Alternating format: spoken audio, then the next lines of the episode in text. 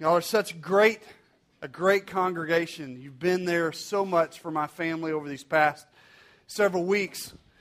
I love it how God works because I didn't talk with Jason about that, but uh, the very first song that we sang this morning and the very last song we just sang were the two songs that I chose for my dad's memorial service uh, three weeks ago. And it is with incredible joy that I can stand, stand here and say that I am so thankful that I had godly parents. Three years ago, yesterday, we lost my mom after a year long battle of cancer. Three weeks ago, we, we lost my dad. And you guys have been such a great congregation to us. And as I stand here today and I hear those songs, I would be a mess today if it weren't for the fact that I know where my father and my mother are today and that they are reunited with Christ. Because what we're going to talk about today and this whole idea in this series called One, I'm reminded of my parents' marriage. I'm reminded of their love for each other. And quite honestly, the hardest thing for me to deal with has been the last three years because my parents were such a team that when my dad lost my mom, it was really, really difficult for him to continue forward in knowing what his purpose in life was because they had been married for 53 years. I got to see 40 years of that marriage, and they raised godly children. They've seen godly grandchildren. There is a Christian heritage. And when I sing those songs, I literally, when I got up three weeks ago and I said this, and I was in tears, I said, These are not tears of sorrow. Because every time I sing that song, I see my mom and dad worshiping Jesus Christ. And I see them together with my godly grandmother and my godly great grandmother. My great grandmother led my mother to the Lord. My mother was very significant in me coming to the Lord. So there's a heritage there. And so we're in this series called One, and I'm reminded of my parents' marriage. They were not perfect people. My dad was one of the more hard headed people I've ever known. My mother was definitely a saint for being able to live that whole, her whole marriage in that relationship like that. But my parents were not perfect, but they were a team. They met each other both on with two different wheat harvesting companies. My, my mother's with her dad, who was a wheat harvester from West Texas. My dad was working with the company from Midwest Oklahoma. They met in Kansas in a laundromat and fell in love doing laundry. Can you imagine what, what marriage couldn't make it if you fell in love in a laundromat? You know what I'm saying? And they built a custom home building business. They built a, uh, a cattle business. By the way, I want you to know that I'm now the proud part owner of, of about 15 to 20 cattle. My daughters think it's so cool that they are in Texas and now they actually own cattle. They think it's really cool. They've actually named them, okay? And uh, we never did that on the farm, you know, because you don't want to be eating what you name. You know what I'm saying? It's just not a, not a really good thing. But my parents were that great example of a godly marriage, of this whole idea of one. Not perfect people, incredibly imperfect people, but yet who died to themselves and understood what it really meant to live this life of what it looked like to others of what Christ wants to be in our lives. I can stand with you today and I can say, in the middle of my own grief, as Bart has shared over the last several weeks and months, thinking about the loss of Dan, a dear person to so many of us, his brother in law, but a friend to so, so many of us. We can stand in the midst of grief and we can say, We do not grieve. As your pastors, we're on display in front of you, and we do not grieve like the rest of men who have no hope. I teach a class at Tarrant County College. It is world religions. And as I've taught world religions, one of the key things that we talk about is how people deal with death.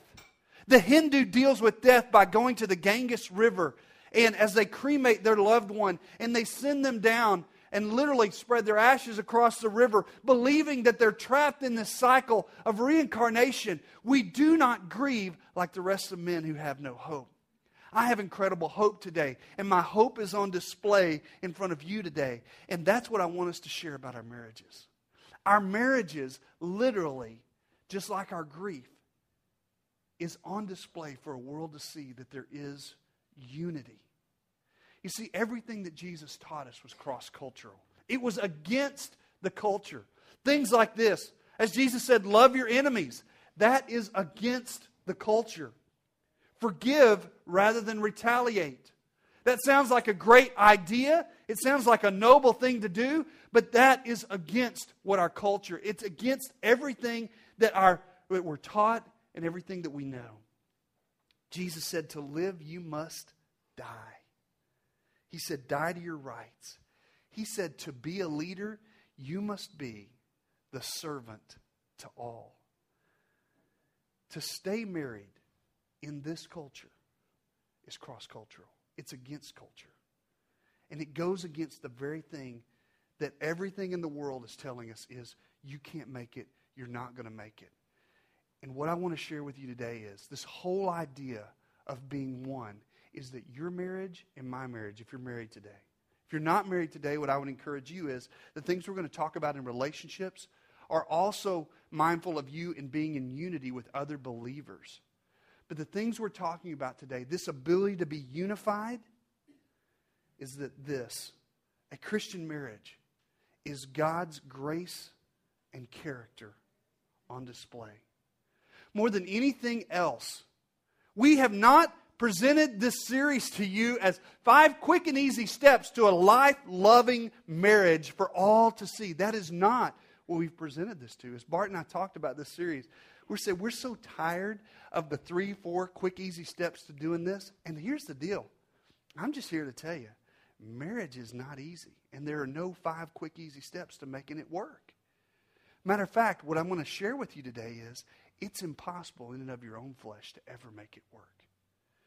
But your marriage and my marriage is on display, just like as we walk through grief, we are on display that the world might know that there is hope in our marriages and might hope know that there is hope even in the midst of grief and suffering. That's what God wants to show in us. And there's nothing easy about that. So I'm sorry if you showed up today and you wanted a nice, hey, this is this is real easy to do. Just do these two or three things. Time management. Just just work on your time management skills. And, you know, ladies, he will fall in love, or men, she will fall in love with you over again. That's not what we're talking about. We're talking, this is tough stuff. And you and I have to die to ourselves. Does it scare you a little bit to know that your marriage is on display for someone else to see the unity that they could find in Christ in a relationship with Him? Well, that's what God has called us to. And that's the message that He wants us to hear, I believe, today. Jesus said it in John 17. It's the Lord's Prayer. It's what Jesus prayed as He was going to the cross, and He had you and I on His heart and on His mind when He prayed this prayer in John 17. Bart shared this couple of weeks ago, but I just want to reiterate it because it is the essence of why we do this series. This series is yes, we want great marriages at Eagles View Church, but we don't want great marriages at Eagles View Church just because we want you to be happy and whole. That's great, but that's a byproduct. We want happy marriages at Eagles View, Eagles View Church because we want the world to see those marriages and to say, I want what they have. We want the world to see these marriages and to see that there, it is going against what the culture would say because we want you to have hope, but we want others to be able to see hope in you. And Jesus said this in John 17, verse 22 The glory that you have given me, Jesus is speaking to the Father, the glory that you have given me, I have given to them, that they may be one as we are one. That's God's intent. Jesus' intent is for you and I to be one with our spouse, one with one another, that this unity would be on display for the world to see. I and them, he says, and you and me, that they may become perfectly one, so that the world may know that you sent me and loved them even as you loved me. So Jesus says, I want their love, I want their unity to be on display. I want your character, God. I want your love to be in them so that the world may know that you are in us. Marriage is difficult, and this whole idea that we've been giving you, we have an assessment for you to take. It's online, it's free to you, it's normally about $30 to take, and I want to strongly encourage you to take it. I really want you to know what the strength points are in your, your marriage and also the growth points for you. And it's something that we've made available. Just go to our website, and it's also on a blue card that's in your bulletin today. You can take it home and go and take this assessment. We want you to do that. And the reason we want you to do it is because I've seen the beauty of what this can create for marriages and to help you know where you're strong and where you're weak. Jennifer and I took this 1908 or 1997 we took this for the first time. We've taken it since, but we took it in 19, 1997. We had been married for 4 years. Kara was already uh, in place in our family, so we had a child and we've been married for 4 years. So if you know anything, you've had that child and you've been married for 4 years. So the newness is kind of wearing off. You know what I'm saying? Okay? So we took this assessment. It's the same assessment that we're encouraging you to take. It was so helpful in our relationship. But at this particular conference that we were at, this particular counselor also gave us a personality assessment along with the same assessment that you are taking. We're going to talk about it in just a second. But they gave us a personality assessment. And they rated us across the room and they said, We're going to place you in a line, all the people in the room, on these different scales.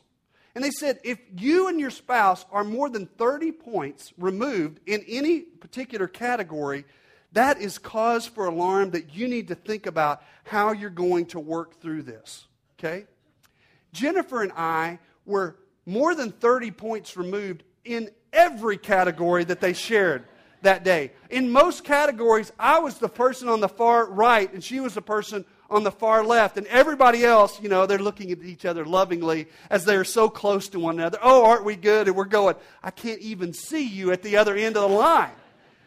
Like extrovert and introvert, okay? As you can imagine, I am an incredible introvert. I do not like people. Okay, you're laughing. So I'm an incredible extrovert. And she is really an introvert. Jennifer is on the other end of the spectrum. And in every category, that was us. And the counselor said, you guys, if you make it, are a testimony to God's grace. Thank you very much. Thank you, and we will go and pastor others. Okay, we will we will help others know they don't have to be as screwed up as we are. That's what. So we were we were that far apart. And on the assessment that we're encouraging you to take, one particular category is called leisure activities. Okay? Now, you don't get numerical scores. Thankfully, I think they looked at our scores and said, we will never give people numerical scores again. Because Jennifer and I scored a big fat, yes, that's right, zero in leisure companionship, okay? Leisure activities we scored a zero, which meant that we were astronomically different in how we answered that particular assessment. We scored a zero. There's only been three couples that I've ever had who scored a zero in any category, and two of those I encouraged not to get married, and one of them didn't and are very glad. The other one, don't know where they're at today. Okay? So, what I'm telling you is, you can find out where you need to grow in. And Jennifer and I began to grow in this area of leisure activities finding things that we like to do together. Did you know that one of the biggest needs for men is recreational companionship? Did you know that, ladies? That is one of the biggest needs for men. And that was, Jennifer was scoring a big zero in recreational companionship for us. But I was scoring the zero as well. And so we started to work on that. And we've worked really, really hard in our marriage to find things that we both enjoy doing. And finally, we found one. It is called the beach all right?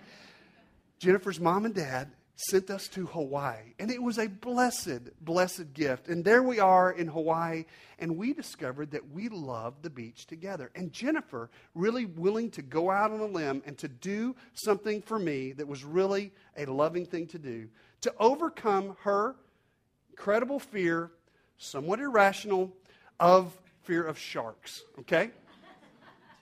She and Bart Howell actually share this fear. I call it irrational because in bathtubs they're afraid of sharks. Pastor Bart on his rubber mat in the middle of the pool is afraid of sharks, okay? I think he hears music playing. Da-da.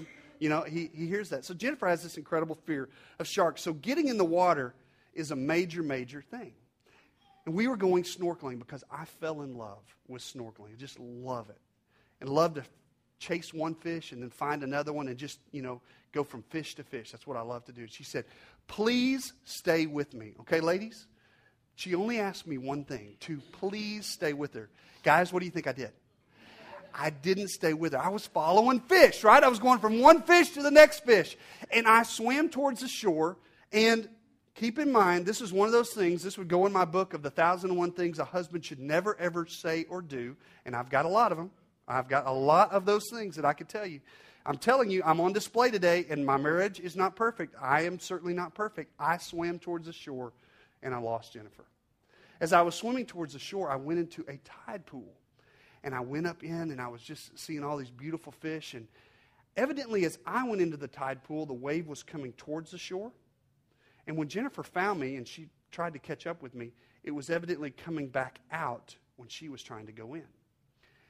And I turn around and look and finally catch her, and she's flailing in the water. I mean, just, I mean, seriously thinking she's going to drown. And I said, Stand up! Stand up! Stand up! And she was in a foot and a half of water.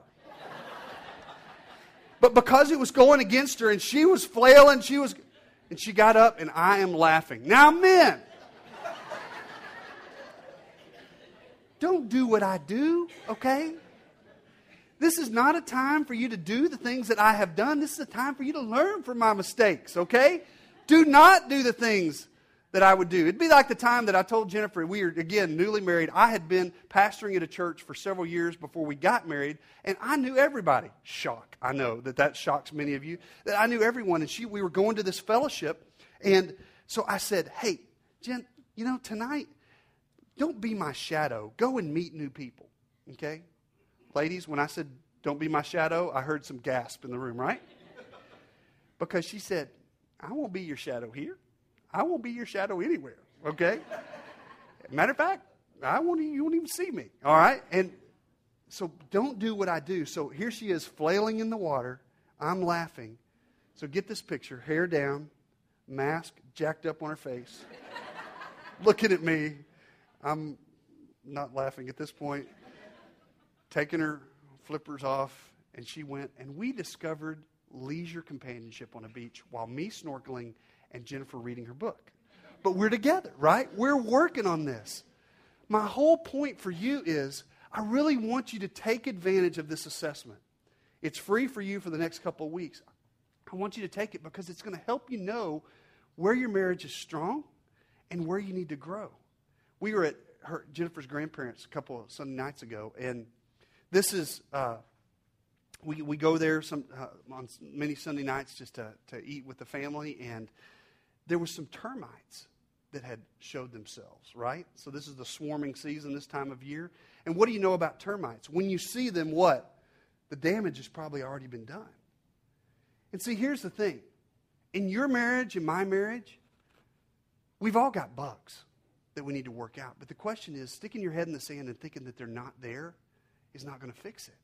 You can know the termites are there, and if you don't call anybody, they're still going to do their damage. And there are things going on in your relationship and things that you need to work on, including what we're going to be talking about today. And you and I need to work on these things because marriage is difficult. But if we want to see God's character displayed through us, it means that we're going to have to die to ourselves and live to what Christ wants us to be. So, this marriage, your marriage, my marriage, it's on display. And we want to help you as much as we possibly can to help you work through that. So, we're giving you this assessment, and then on May the 19th, we are providing, we're bringing in a local counselor, and we're going to do just a debrief session over how to understand the scores that you got and maybe some steps that you can take from that. Again, none of it's easy, but it's a great place for you to begin to grow and work from. Gary Thomas says it this way in his book called Sacred Marriage. He says this What if your marriage was the laboratory that God uses to refine his character in you? What if marriage was the environment? Keep in mind a gem, a, maybe a diamond. And a diamond that's cut has many rough edges. It doesn't look like a diamond before you start working with it. And your marriage is a diamond in the rough.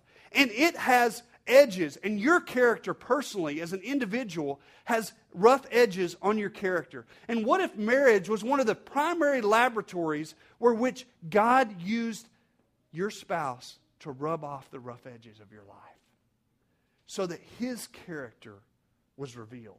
If you're not married today, then the context of other Christian relationships are the place wherewith you can have an environment where you are loved unconditionally but you can discover the things in your character that need to be continue to be worked on. So that's the thing I would say to us. What if marriage is a laboratory that God wants to use and refine our character and His character in us? Proverbs 27 17 says this it says, Iron sharpens iron, and one man or one woman sharpens another. Our marriage relationships are this iron sharpening iron type of process where the goal is not just that you would have a happy marriage, but the goal is that your character, God's character in you, could be shown to others. And what you'd never hear about that passage is this when iron sharpens iron, what is there? Friction and sparks. So when we sharpen one another, it is puts us in an environment that is sometimes very difficult. So, why does God choose marriage to be the primary place or the primary tool to refine our character? It's because it's a union that He has created, that He is a part of. As Bart talked about last week, it is a covenant. And it's a covenant that is important for us to understand that we enter into not just with us, but with God Himself. And that when we stood on that day, when we uh, said our vows to our spouse, we were not just saying them to our spouse, we were inviting God to be a part of that relationship. It was a covenant relationship. And so today we want to deal with this. We're going to talk about one of the most controversial passages in all of Scripture. It is a passage that, quite honestly, a lot of people would like to take out of the Bible. A lot of ladies would look at this and this whole passage and look at Ephesians chapter 5, verses 21 and following, because it talks about this whole idea of submission. And ladies struggle with this most, I think, because it seems to, to be a throwback to a somewhat antiquated culture, to an older culture that maybe this has changed for today. And here's what I would say if we would take this out of our Bibles, then we need to take also the passage in chapter 6 out of our Bibles, which says, Children, obey your parents. Any parent in the room that want to take that out of Scripture? No. But we cannot also remove this passage from Scripture, but I think that it is greatly misunderstood. I don't think we understand the context that's here. I don't think we understand the environment that God wants to create in this. And I don't think we truly understand the picture that Paul is painting for us of Christ's relationship with the church. It's in Ephesians chapter 5, but I hope that you'll turn to it in your own Bible. But as you turn to it, uh, you would also take a look as you get there to Ephesians chapter 4. And Ephesians chapter 4 deals with this whole idea of unity.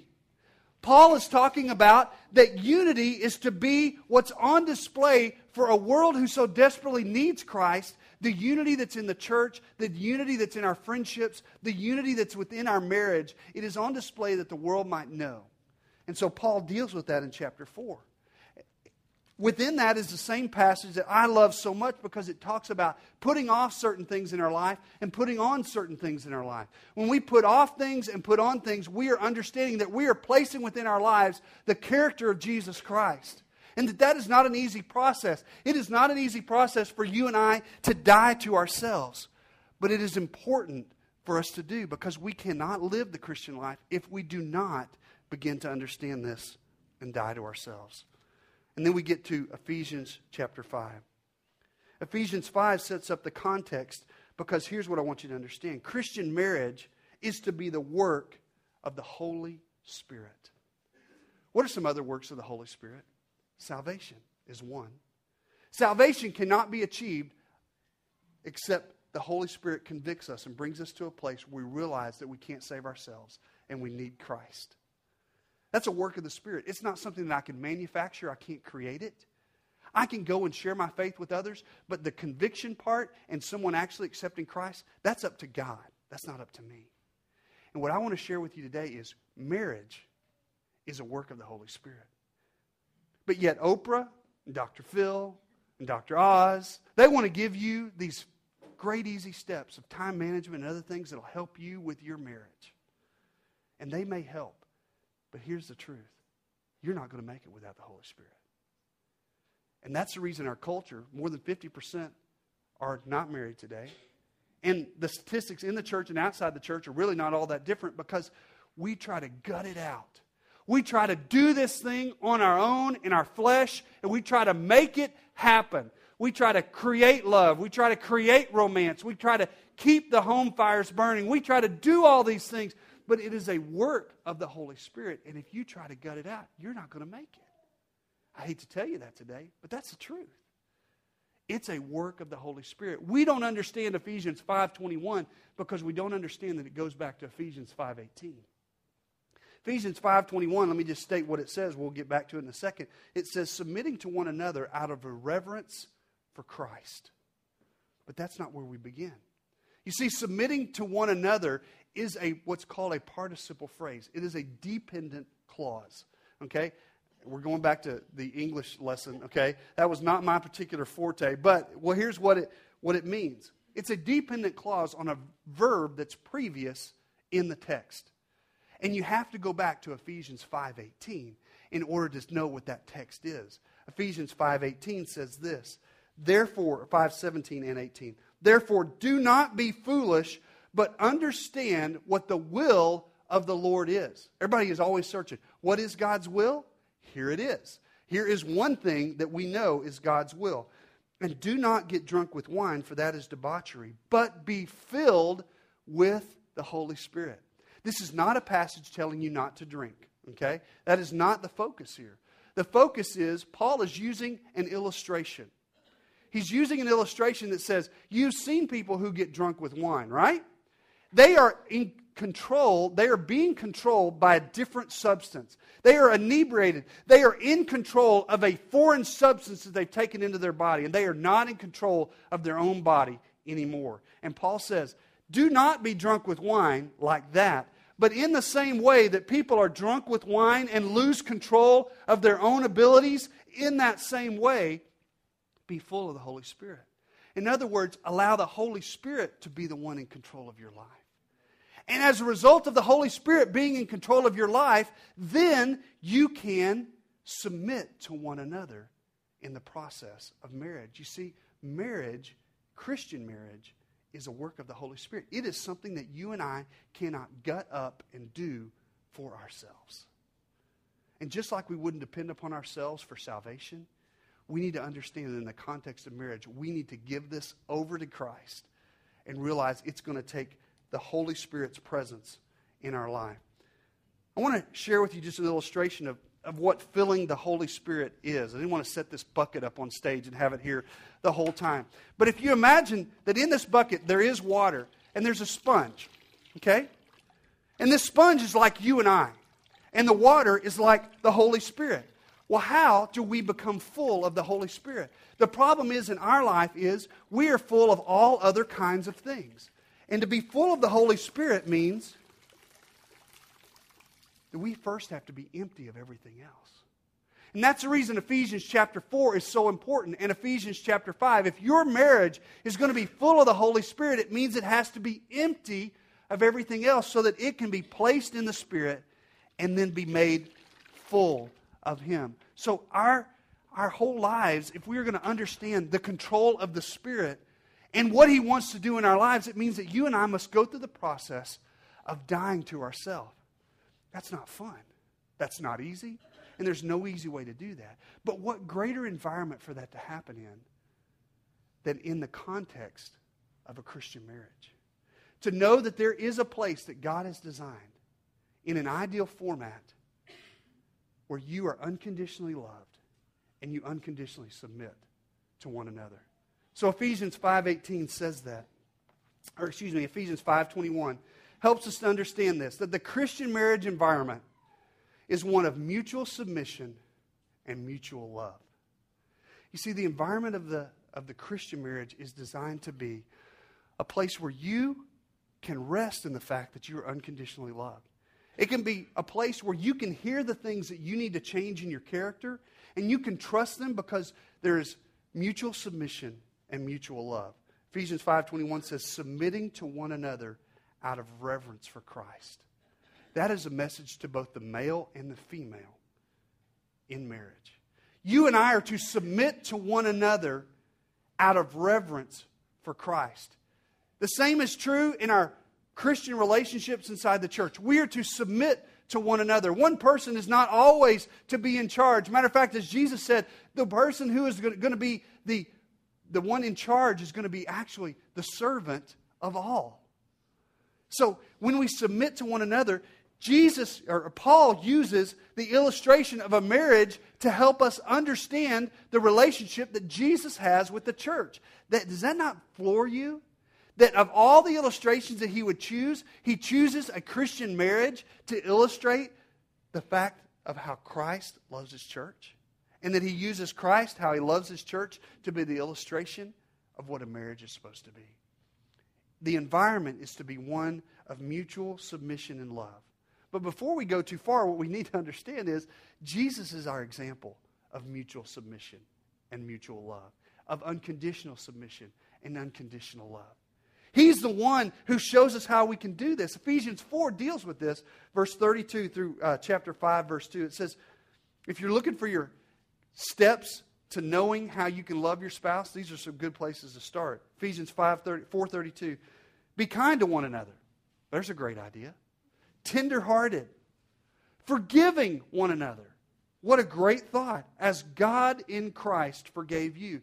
Therefore, he says, be imitators of God as beloved children and walk in love as Christ loved us and gave himself up for us, a fra- fragrant offering and sacrifice to God. If you're wondering in this marriage relationship, how in the world am I supposed to submit to one another? How is this whole idea supposed to happen? How, do we, how are we supposed to actually do that? We get our example right from Christ. He says, walk in love. As Christ loved you, so you're supposed to love one another. As He has forgiven you, so you're to forgive one another. See, the whole aspect is this. Yes, you have incredible differences, and I have incredible differences. As I have just put on display for you today, Jennifer and I could probably not be two different persons, but God has put us together and knit us together in such a way, an environment of a loving relationship, that I can have my rough edges scraped off. Yesterday was that kind of a situation for me. We went through my office yesterday, okay? And we went through my stacks and piles of paper. My personal motto is why do today what you can totally get done tomorrow, okay? That is, that is one of my personal life mottos. That is the reason that with great lashings, if I were to take off my shirt, you would see the stripes upon my back of Jennifer whipping me to get this PhD finished, okay? Because I started 10 years ago and I had one semester left, and she said, You have got to finish this thing. I said, But I don't want to finish this. She said, You are going to finish this. So get in there and work. It wasn't quite like that. But yesterday, as we were going through my office, it kind of felt like that as she would hand me a stack of papers and she would say, I love you. Go through this stack of papers. And 80% of them went in the trash. And I'm just like doing this. Well, why do you need this from three years ago? I don't know. I just thought I might need it. If it weren't for my wife, I would probably be one of those hoarding people, okay? I'd be in my, if I was alone, I'd have stacks of paper everywhere. Now, the interesting thing about me, though, is although I have my stacks of paper, if somebody said, you know, where's John Abenshand's number? I said, stack number three, about halfway down, there's a blue piece of paper with a post it note stuck on top of it. I remember where stuff is, but I don't have to have all that stuff. I'd be a hoarder. I wouldn't have finished my PhD if it not been for my wife. You see, God puts us in an environment where I know I am unconditionally loved. And I can look at my procrastination and I can look at my messiness and I can see it for what it is and I can seek to take steps to improve it. Okay? My name is Randy Miller and I am a hoarder. Okay? I can improve those things because I'm in an environment where I know my wife unconditionally loves me. It doesn't mean that she's willing to leave me like I am, but that I can continually work on these things, that we can do that together. You know, it's things like doing the checkbook. I'd rather change banks every month than do the checkbook, okay? and we've done that before. No, not really.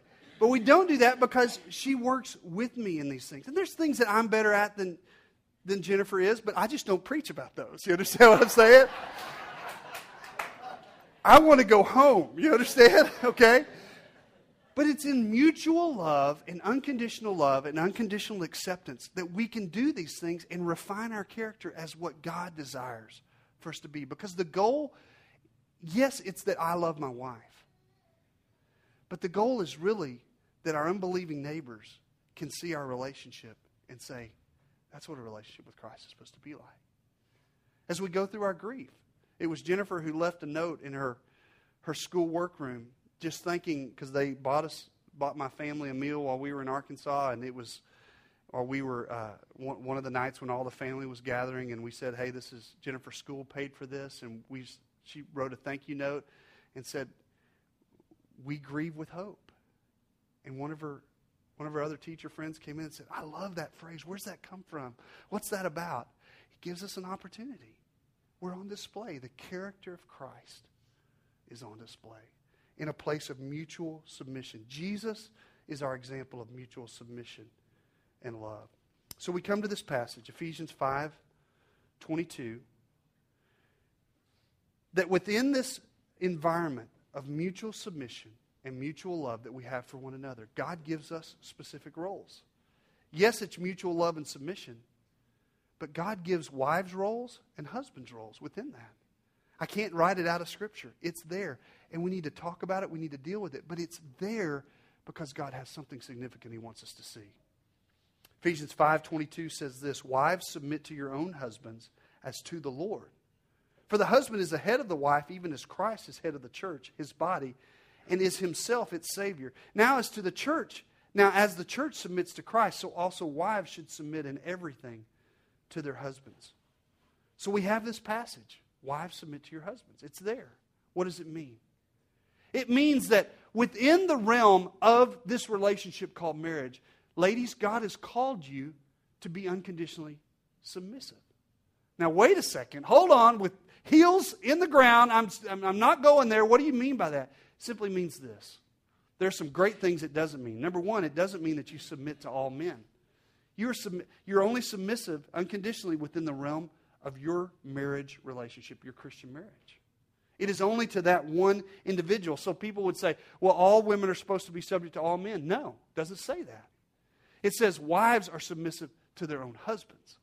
Not, and as to the Lord. Ladies, one of the things it says is that when you do this activity, it is showing that you are dying to yourself. You're dying to what you want. You're dying to the things that you desire and being submissive in that situation. Do you understand? We're going to get to husbands in just a second, but they are to unconditionally love. This whole idea of unconditionally submit and unconditionally love, how would you define them?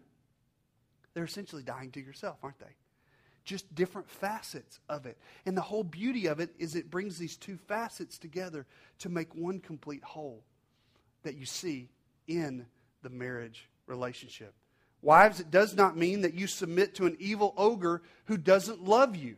Because what's getting ready to be said is you submit only to a loving husband in the environment of unconditional love. I've not met any wives who, if their husband was unconditionally loving them, that they would not be willing to say, Wherever you lead, I will go. Just lead. Lead. Lead spiritually, lead emotionally, lead out in what this is called to be. We've got a group of men who meet on Saturday mornings, and we're talking about this whole idea that the church seems to be full of and has been for centuries kind of leaning towards men to not be real men. And what God is calling us to as men is to lead like He's called us to be and to be men. And if we were to love as we were supposed to love, I believe that wives would be saying, I'll follow wherever you lead since you show me this love. So it's not submitting to an evil ogre, but a loving husband. And it's not submitting to doing anything that Christ would not lead you to do. Here's the understanding of the example of authority. Okay? There are many places that we have authority. I'm fixing to tell a subject, fixing to say something that my wife doesn't even know happened this morning. But I was subject to authority this morning as I came off of the ramp. off 820 and onto 287.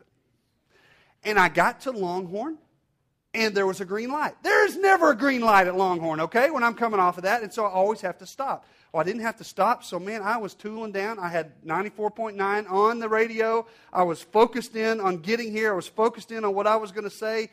And the car turned around behind me, and the lights started flashing. And I'm going, oh, doggone, another one of my horrible traits on display for all to see.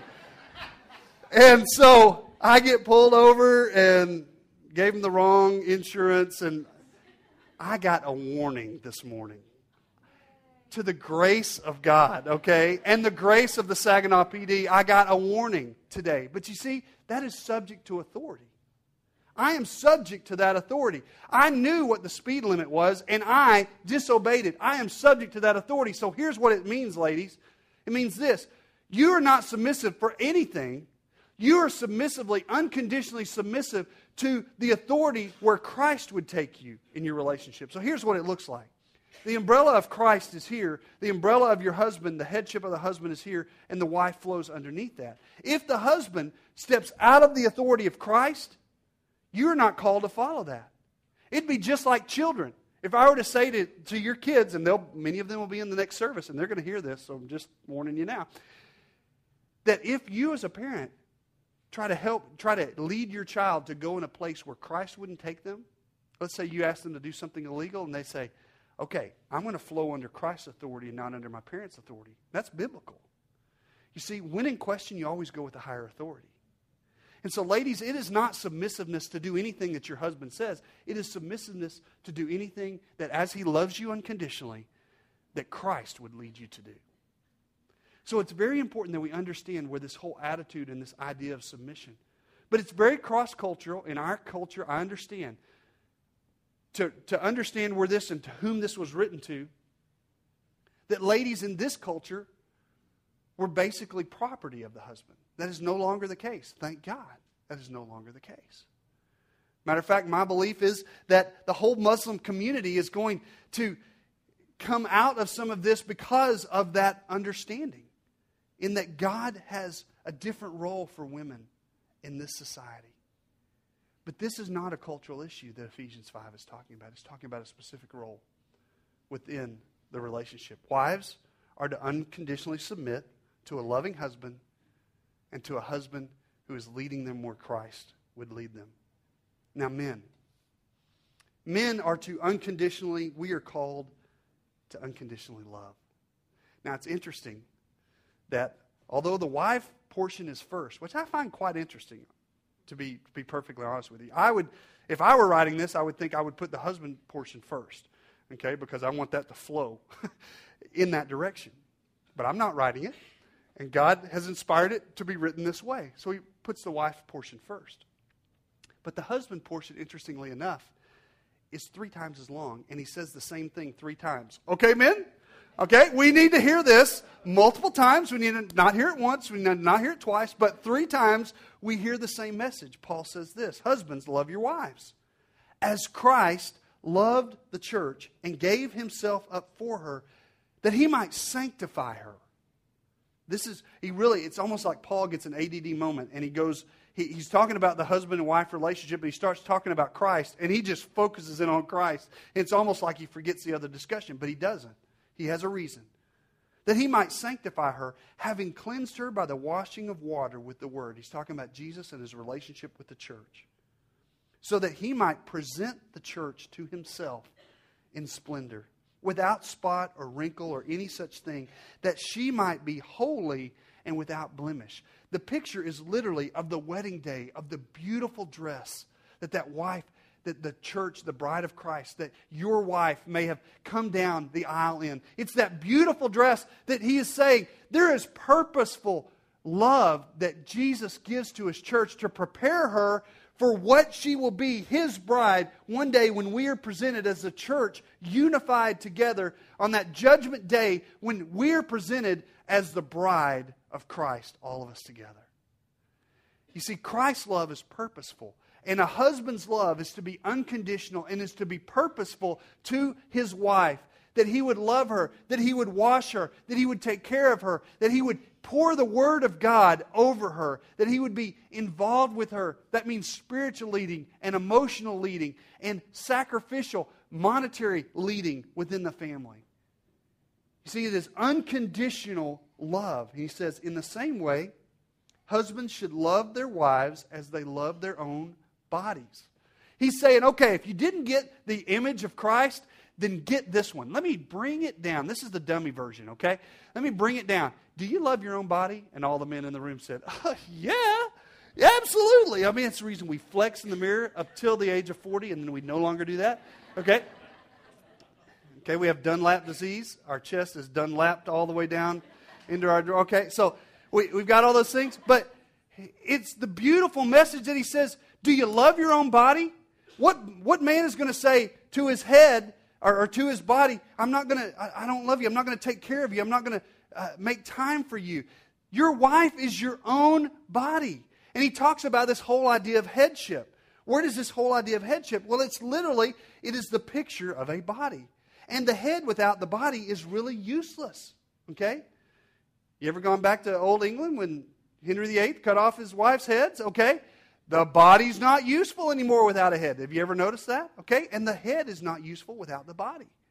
It's a, it's a really cool thing because when I choose to walk over here to the right, you know what? My body follows me. If I choose to the walk to the right and my body were to go this way, that's not a good idea, is it? You see, the head, where the head leads, the body follows.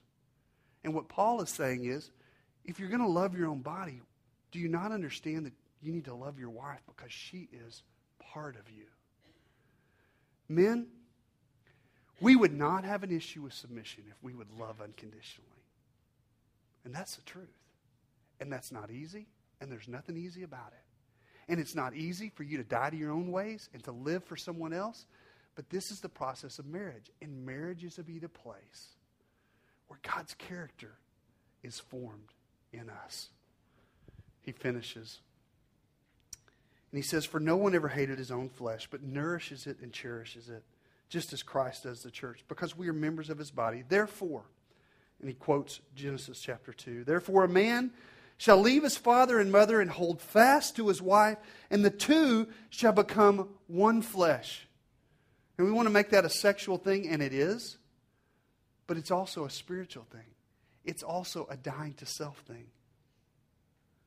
And he says, This mystery is profound, and I am saying that it refers to Christ and the church. However, let each one of you love his wife as himself, and let the wife see that she respects her husband. William Eggerichs has written a book called Love and Respect.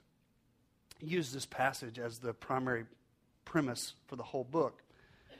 And he talks about simply this that there is a cycle that we go into, that men need unconditional respect, and women need unconditional love. And what happens is the cycle is going on. And when men don't get respect, they find it hard to give love. And when women don't get love, they find it hard to give respect. And we get into this vicious cycle of not giving love and not giving respect, and we get so against what Christ has called us to. And as I look at that cycle, I believe it exists. And as I've looked at marriages and I've looked at my own and I've looked at others, I believe it so much that that cycle exists. But it goes back to what Ephesians is talking about, what Paul is dealing with us. It's unconditional love and unconditional respect. But here's what I know it's got to begin somewhere. Someone's got to die to themselves first. Men, I believe it's us. I wholeheartedly believe that the call is for us to first unconditionally love, even if we don't get unconditional respect. It's hard, it's not easy to do. And I believe God will reward you in doing that. But I believe it starts with us. We're going to be talking a little bit more about roles and roles in the family and that type of thing as we continue in this series. But the key thing today is this God wants his character to be formed in you and me. And there's not a better place for that to happen than within a Christian marriage. Now, if you're not married today, it's in the context of Christian relationships that this happens people that you can know and trust and have unconditional love and respect for, that they can speak into your life and help you to know the areas where you need to grow in. I do want to encourage you to go online and take this assessment just to know know where the bugs are. If you don't know where they are, where they are, you can't deal with them. Would you pray with me this morning? Father, I thank you for this day, and I thank you for your word that is so clear. This example that you've given us in marriage that you desire so much for us to look more and more like you. And Lord, I pray for marriages that are in this room. I pray for those who are not married within this room. That, Lord, all of us would be able to understand that most importantly, you want our lives to be on display to a world who so desperately needs you. So, Father, I pray for that person who's here today that doesn't know you, that, Lord, that they would come to know you even today, to realize that the Holy Spirit wants to work in their life too, to unconditionally love them and to bring them to faith in you. Lord, would you just speak to that one or two, whoever needs to hear that message? And Father, for those of us who continually need to work in our relationships, would you just give us grace and peace? that we might love each other as you've called us to. Again, that it may portray to a world who needs you how much you love them. It's in Jesus' name I pray.